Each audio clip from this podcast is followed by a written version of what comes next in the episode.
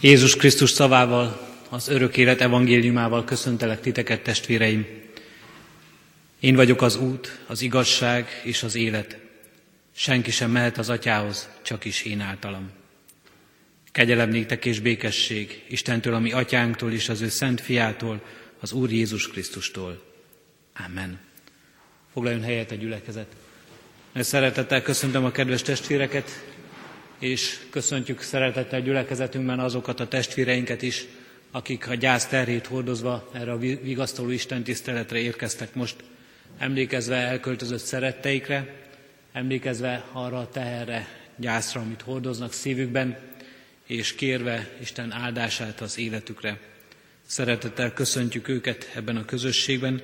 Mai Isten tiszteletünk vigasztaló Isten tisztelet, az imádságban, az énekben, az igében és az ige hirdetésben is minden minden úgy szólít most meg Isten minket, hogy ezeket a terreinket le tudjuk tenni, ezekben szabadulást nyerhessünk. A mi Isten tiszteletünknek megáldása, gyászunknak, minden veszteségünknek feldolgozásában szabadításunk jöjjön az Úrtól, a mi Istenünktől, aki úgy szerette ezt a világot, hogy az ő egyszülött fiát adta érte, hogy aki hisz ő benne, el ne vesszen, hanem örök élete legyen. Amen. Kedves testvéreim, mielőtt Isten igéjét hallgatnánk, valljuk meg a mi hitünket az apostoli hitvallás szavaival, mert ebben a hitben van a mi szabadításunk, megtartatásunk és örök életünk záloga. Valljuk meg együtt most ezt a hitet az apostoli hitvallás szavainak mondásával. Hiszek egy Istenben, mindenható atyában, mennek és földnek teremtőjében, és Jézus Krisztusban, az ő egyszülött fiában, ami Urunkban, aki fogantatott Szentlélektől, született Szűz Máriától, szenvedett Poncius Pilátus alatt, megfeszítették, meghalt és eltemették.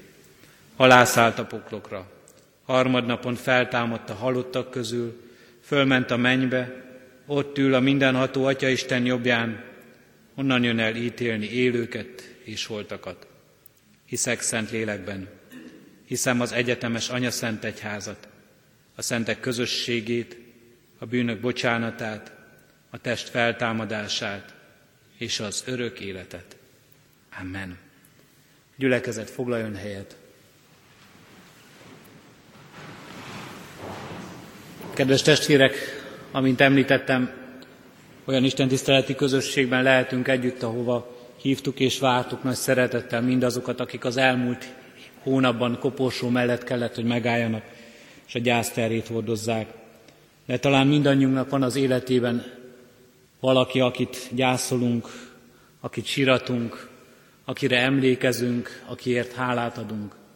Vagy mindannyiunknak van az életében olyan esemény, amit gyászolunk, valami vesztesség, amit el kellene engednünk az életünkben, hogy tovább tudjunk lépni. Mindannyiunknak szüksége van az életünkben arra, hogy reménységet, életet találjunk, amely a jövendőt mutatja meg nekünk, és mindannyiunknak szomjózik a lelke arra, hogy megtaláljuk, és megtaláljon minket az Isten, aki biztos kézzel tartja az életünket, és aki nem enged el minket sohasem. Az új év első ilyen Isten tiszteleti alkalma. Az új év amelyben látjuk, hogy a régi elmúlt, de nagyon sokunk életében még itt van a réginek, az elmúlt évnek minden emléke, minden, ami abban kedves emlékként ott van a szívekben, minden, ami ezer szállal köt minket a múlthoz, nem csak az emlékezésben, a szívek élményében is, és a szívek fájdalmában is emlékezés és élmény. És itt van az jövendő is, az új év, az új év, amelyben tervek vannak, amelyben vár ránk a holnap, feladatok, kihívások, elvégzendők. És mi, mi köt minket a jövendőhöz? Ha a múlthoz köt is ezer emlék és ezer élmény, mi köt a jövendőhöz? A jövendőhöz az Isten ígérete köt minket. A jövendőhöz az Istenbe vetett hit köt minket. És az Isten ígéreteiben való hit egy nagy csoda. Elmondhatatlan és leírhatatlan csoda, ha az ember rendelkezik ezzel a hittel. Ebben a hitben akar minket megerősíteni. És ezt a csodát akarja nekünk elmondani most ezen az Isten tiszteleten, az a történet, kedves testvérek, melyet olvasok a Szentírásból, Lukács evangéliumának hetedik részéből, a 11. verstől a 17. versig terjedő ige szakaszból. Hallgassuk ezt nyitott szívvel. Ezután Jézus elment egy Nain nevű városba, és vele mentek tanítványai nagy sokasággal együtt. Amikor közeledett a város kapujához, íme halottat hoztak kifelé. Egy özvegyasszony egyetlen fiát, és a városból nagy sokaság követte. Amikor az úr meglátta az asszonyt, megszánta és így szólt hozzá, ne sírj. Azután odalépett és megérintette a koporsót. Akik vitték, megálltak, ő pedig így szólt. Ifjú, neked mondom, kelj fel. Erre felült a halott és elkezdett beszélni. Jézus pedig átadta az anyjának. Félelem fog, fogta el minnyájukat, dicsőítették az Istent, és ezt mondták. Nagy próféta támad közöttünk, és meglátogatta Isten az ő népét. Ez a hír elterjedt róla az egész Judában és az egész környéken. Meglátogatta Isten az ő népét. Szeretném ezt kiemelni, és szívünkre helyezni az igéből, és legyünk úgy ezen az alkalmon együtt, és érezzük úgy itt ezen az alkalmon az Isten jelenlétét, mint amelyben ezt éljük át. Meglátogatta Isten az ő népét. Meglátogatott minket az Úristen. Itt van, velünk van, és találkozhatunk vele. Kedves testvéreim, ez a történet, amelyet felolvastam, a Naini ifjú feltámasztásának története, egy jól ismert bibliai igerész.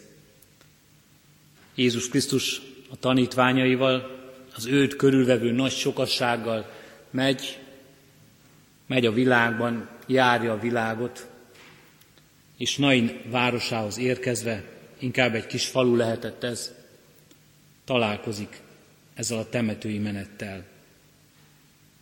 Egy asszony, akinek a helyzete egyszerre tragikus, és egyszerre teljesen reménytelen is. Tragikus ennek az asszonynak a helyzete, mert azt olvasok róla, hogy özvegy asszony volt.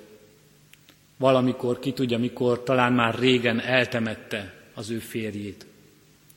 Egyedül nevelte egy szem gyermekét, egyetlen fiú gyermekét. És most ez az egyetlen fiú gyermek is meghalt. Tragikus ez a helyzet. Tele van gyászsal, szomorúsággal, és nem csoda, hogy sírással, ahogyan az ige mondja, ez az asszony nagyon sírt. Özvegyasszony volt, el kellett temetnie szeretett férjét, és el kellett temetnie fiát, akit megszült, és akit felnevelt. Az ige fiatal fiúról beszél, tizenéves, tinédzser fiú lehetett talán. Reménytelen volt ennek az asszonynak a helyzete. Jézus korában egy asszony, aki teljesen egyedül marad, akiről nem gondoskodik senki, annak az élete nagyon nehéz körülmények között él, lehetett csak. Nem gondoskodik róla férj, és nincs már jövendője sem, mert az a férfi, aki ha felnő, gondoskodhatott volna róla öreg korában, őt is elveszítette. Tragikus és reménytelen helyzetben kíséri ez az asszony, az utolsó tisztességet is megadva a fiát a temetőbe. És nem csak a fiú temeti, hanem temeti önmagát is. Nem csoda, hogy egy együttérző tömeg kíséri. Vele együtt sírnak sokan vannak részvétel mellette. Bizonyára nagyon jól esett ennek az asszonynak, hogy ilyen sokan átérzik az ő fájdalmát, az ő szomorúságában ilyen nagyon sokan osztoznak. De valljuk meg őszintén, ez nem segített rajta. Ez nem segítség. Ez egy jóleső érzés, de nem megoldás arra, amit neki át kell élnie. Még a vigasztalás sem abból adódik, hogy hányan élik át a szomorúságunkat, szomorú sorsunkat. Kevés embert ismerek, akit az vigasztal nehéz helyzetében, hogy mások is vannak ilyen nehézségben.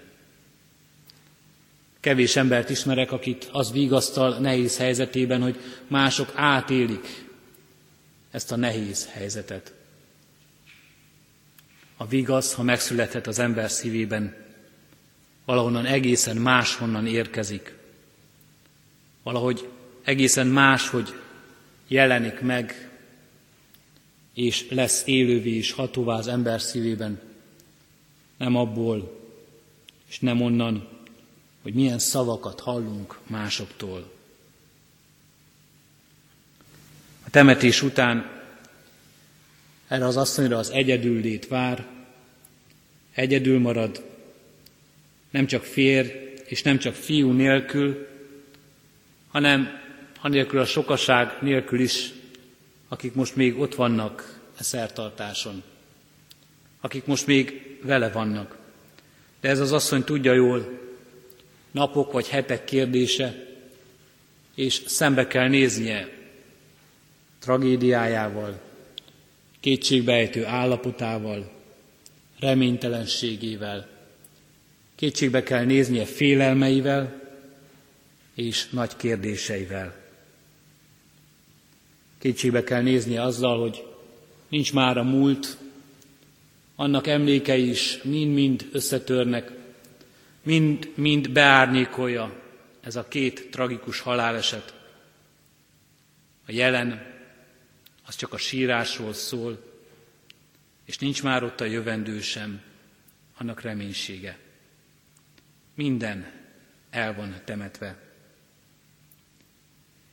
Így érkezik ezzel a temető menettel szembe az Úristen. Furcsa módon itt az evangélium Jézust úgy nevezi, hogy az Úr. Ritkán nevezi őt. Jézusnak vagy Krisztusnak, az Isten fiának, de itt azt halljuk róla, hogy az Úr érkezik. Isten érkezik meg, és jön a temető menettel szembe. Váratlan az ő megjelenése. Nem hívták. Van olyan történet is a Szentírásban, ahol hívják Krisztust beteg emberhez, hogy jöjjön, gyógyítsa meg. Lázár történetét ismerjük. Jairus leányának feltámasztását ismerjük, ahol még betegként hívják oda. Ide most nem hívják és nem is várják. Váratlan az ő megjelenése. Ebben a történetben, amely nem véletlenül történt, és nem véletlenül hagyatott ránk, mi azt érezhetjük, nem váratlan, de nem véletlen, hogy megjelenik. Megjelenik, és szembe megy a gyászoló családdal, és szembe megy ezzel a tömeggel, akik sírnak, akik siratják ezt a fiatalembert, és szembe találkozik az asszonynal, aki sirat mindent. Siratja szeretteit, siratja önmagát, siratja múltját, jelenét és jövendőjét.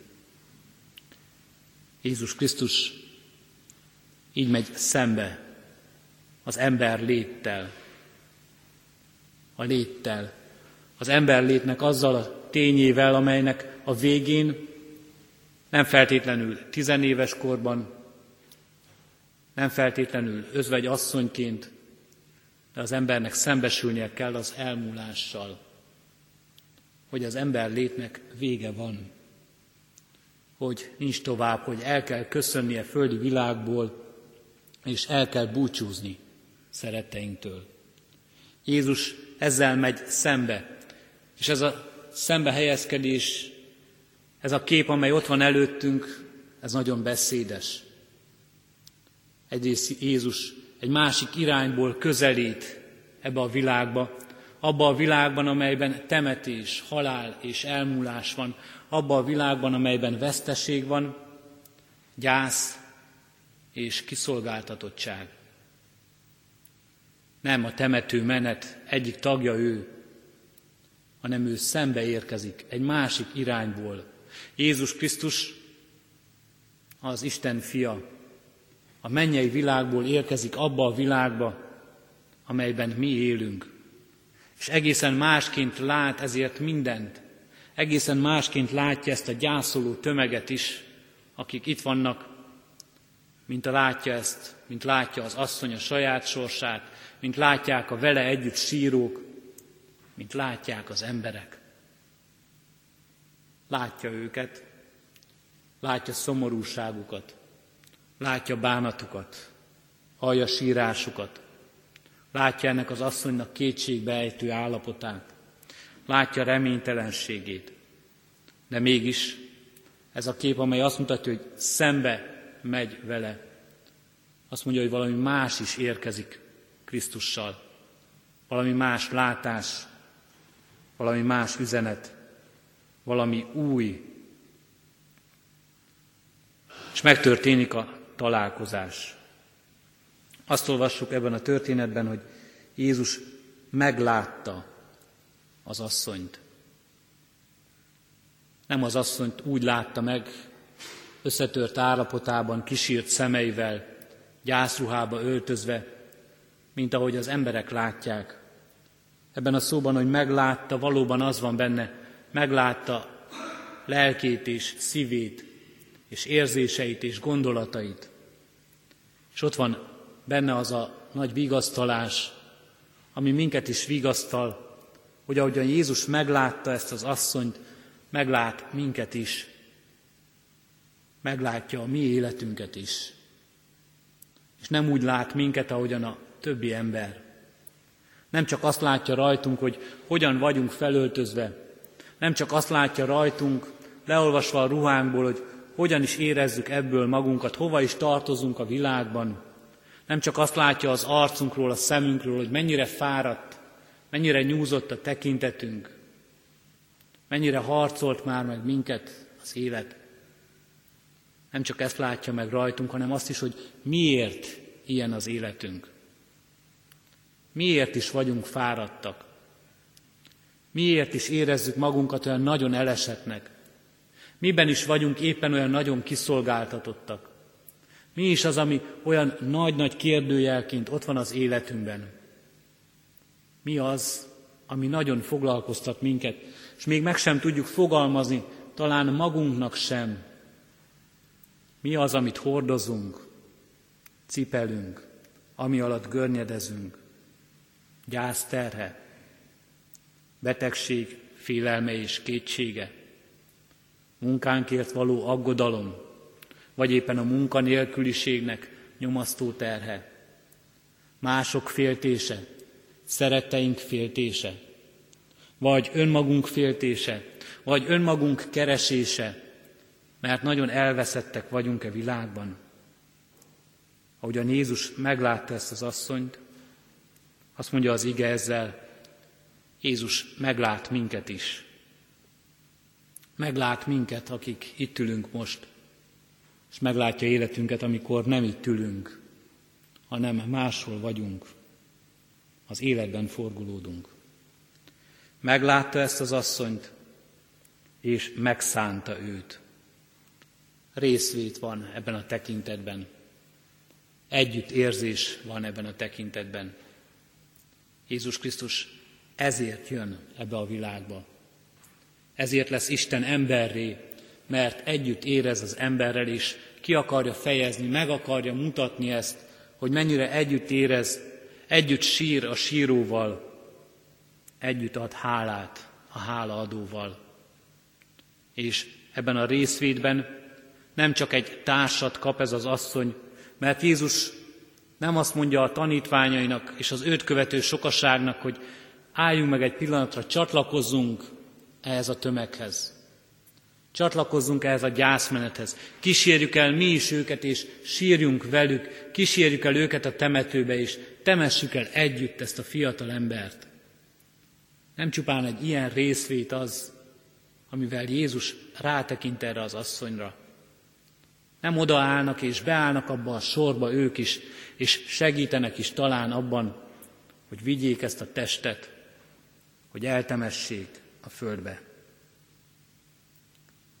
Hanem Jézusnak szava van ehhez az asszonyhoz.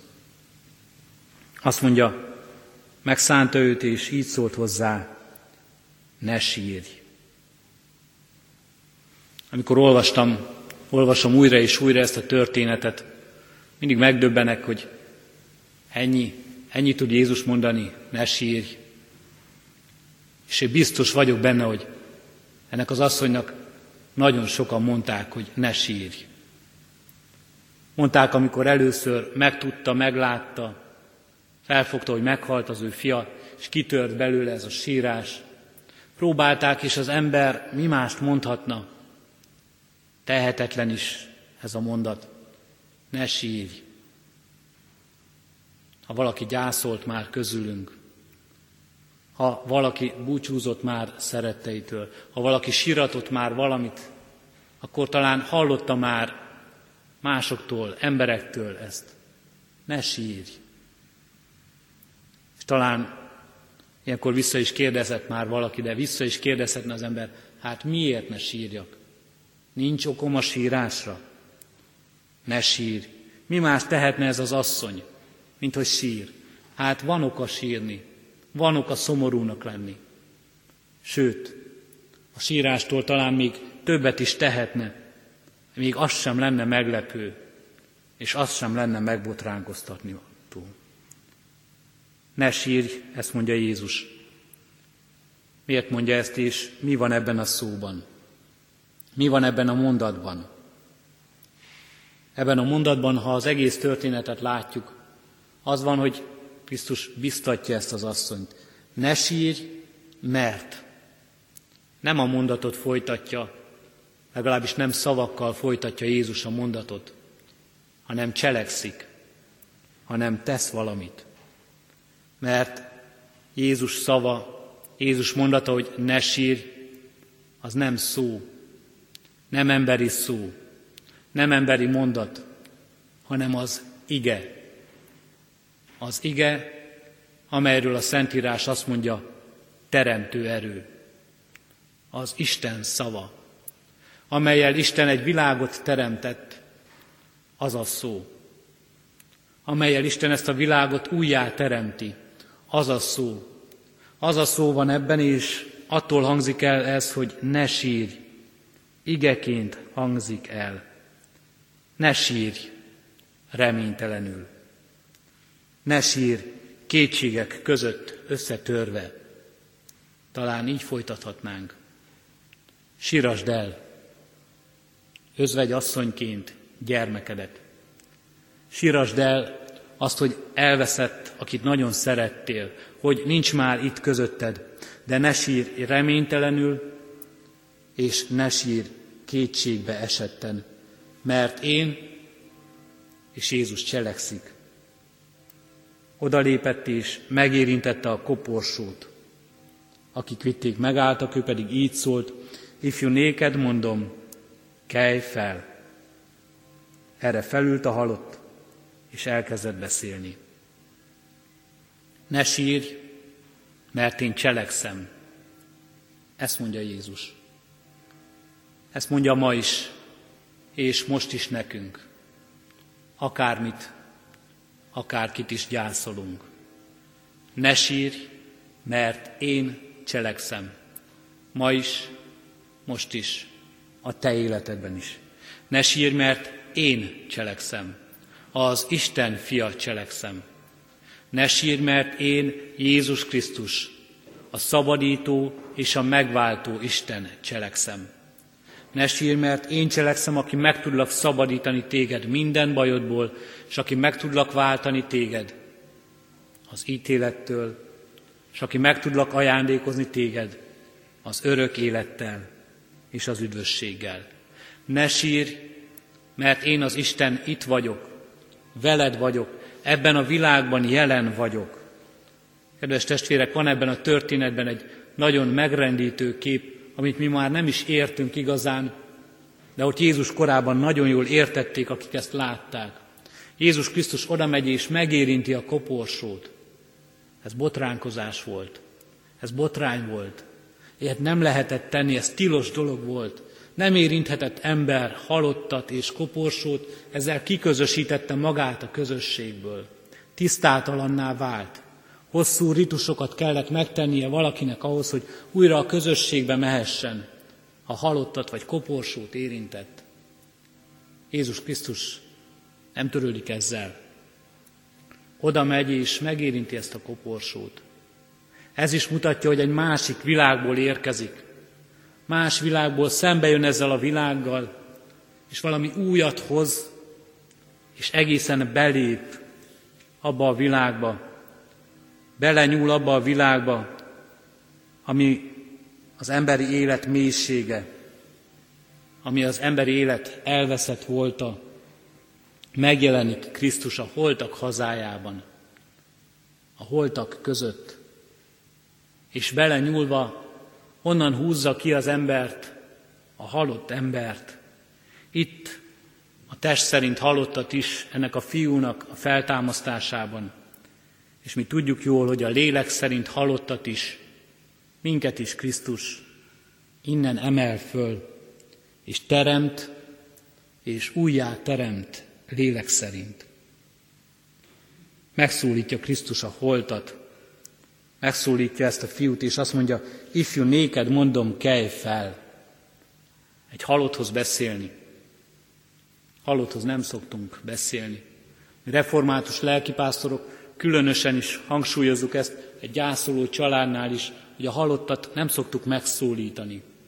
A gyászolókat igen, de a halottat nem, mert a halott már nem hallja. De itt nem ember szól, ezt csak Jézus teheti meg. Ő megszólíthatja a halottat, mert számára a halott az olyan, mintha aludna. Nekünk nem. Mi nem tudjuk felébreszteni. Mi nem tudjuk felkölteni. De Krisztus igen. Ifjú néked mondom, kelj fel, mint ha csak aludna ez a fiú is. Engedelmeskedik neki. Erre felült a halott, és elkezdett beszélni. Jézus Krisztus, az Isten fia, így cselekszik. Így van jelen ebben a világban. Így találkozik szembe az emberrel, így találkozik velünk is szembe. És hoz valami újat, és ebben az újban élet van, új élet van. Ebben az újban teremtő erő van, újjáteremtő erő van. Kedves testvérek, Isten fia Krisztus így van jelen a világunkban, így jelenik meg, és ebben lehet nekünk vigasztalásunk és reménységünk. Ha sírunk is, ha síratunk is, nem kell reménytelenül, nem kell kétségek között összetörve sírnunk, mert Isten fia cselekszik. Cselekszik értünk. Azért könyörögünk, hogy cselekedjen bennünk is, hogy a csoda a mi csodánk is legyen, hogy mi is újjászülessünk a lélek által, és el tudjuk hinni, hogy mindez valóság, a mi életünk valósága is. Ezért most hajtsuk meg a fejünket, és egy csendes percben vigyük imádságunkat Urunk elé. Menj édesatyánk az Úr Jézus Krisztus által. Köszönjük neked, hogy te látod az életünket. Meglátod minden szomorúságunkat, gyászunkat, vesztességünket. Látod érzéseinket, gondolatainkat. Köszönjük, Urunk, hogy Te veled találkozhatunk ebben az életben. És Te meglátva minket, megszánsz és segíteni akarsz rajtunk. Köszönjük, Urunk, ezt a történetet. Kérünk és könyörgünk, Urunk, adj nekünk hitet, hogy elhihessük ezt a csodát. S adj nekünk, Urunk, teremts csodát az életünkben, hogy elhihessük, hogy ennek mi is részei vagyunk. És ez rólunk is szól, ez a csoda. A mi életünkre is igaz, hogy a veled való találkozásban élet, új élet és örök élet van. Hogy benned vigasztalást és békességet találhatunk. Kérünk és könyörgünk, Urunk, hát, hogy így élhessük meg a Te veled való közösséget. Add, hogy így tapasztalhassuk meg a Te megáldó és megajándékozó kegyelmedet az életünkben. Segíts minket így, Urunk, hordozni a gyász terhét, elköszönni és hálát adni elköltözött szeretteinkért. Segíts minket így, Urunk, hordozni az életünk sok nagy terhét, amikor nagyon magányosnak, egyedül érezzük magunkat, akkor érezzük és lássuk, hogy veled találkozhatunk. Neked van szavad hozzánk, és ebben a szóban biztatás és reménység lehet a miénk. Kérünk és könyörgünk, Urunk, hát, hogy ezt élhessük meg, és addulunk, hogy erre mutathasson életünk, és így segíthessünk mindazoknak, akik gyászolnak, akik félnek, akik kétségek között élnek, akik válaszokat keresnek. Hallgass meg, kérünk, Krisztusért. Amen.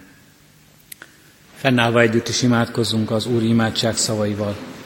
Mi atyánk, aki a mennyekben vagy, szenteltessék meg a te neved. Jöjjön el a te országod, legyen meg a te akaratod, amint a mennyben, úgy a földön is. Mindennapi kenyerünket add meg nékünk ma, és bocsásd meg védkeinket, miképpen mi is megbocsátunk az ellenünk védkezőknek. És ne vigy minket kísértésbe, de szabadíts meg a gonosztól, mert Téd az ország, a hatalom és a dicsőség mind örökké. Amen. Szeretném felolvasni mindazoknak neveit, akikre ezen a gyász Isten tiszteleten is emlékezünk, és mindazokra áldást kérni, akik így emlékeznek név szerint is elköltözött testvéreinkre. November végén is, decemberben, és ennek a hónapnak az elején búcsúztattuk gyülekezetünkből Andrási Gyuláné Kis Margit 78 éves, Botos József 85 éves, Csőszi Sándorné Bíró Mária 92 éves, Éjas Istvánné Cseh Zsófia 75 éves, Horváth László 74 éves, Kis István 84 éves, Miklós Györnyi Varsányi Mária Erzsébet 68 éves, Pulai Jánosné Balog Julianna 78 éves, Sánta Jánosné Ladány Mária 83 éves, Szabó Antalné Máté Klára 72 éves, és Vakos János 68 éves korában elhunyt testvéreinket. Kívánjuk, hogy az Úristen nagyon élő vigasztalást és reménységet mindazoknak az életébe, akik gyászolják szeretteiket, és mindannyiunk életébe, akik ebben az életben sok nehézséggel és veszteséggel kell, hogy szembesüljünk. Isten áldása legyen így az életünkön.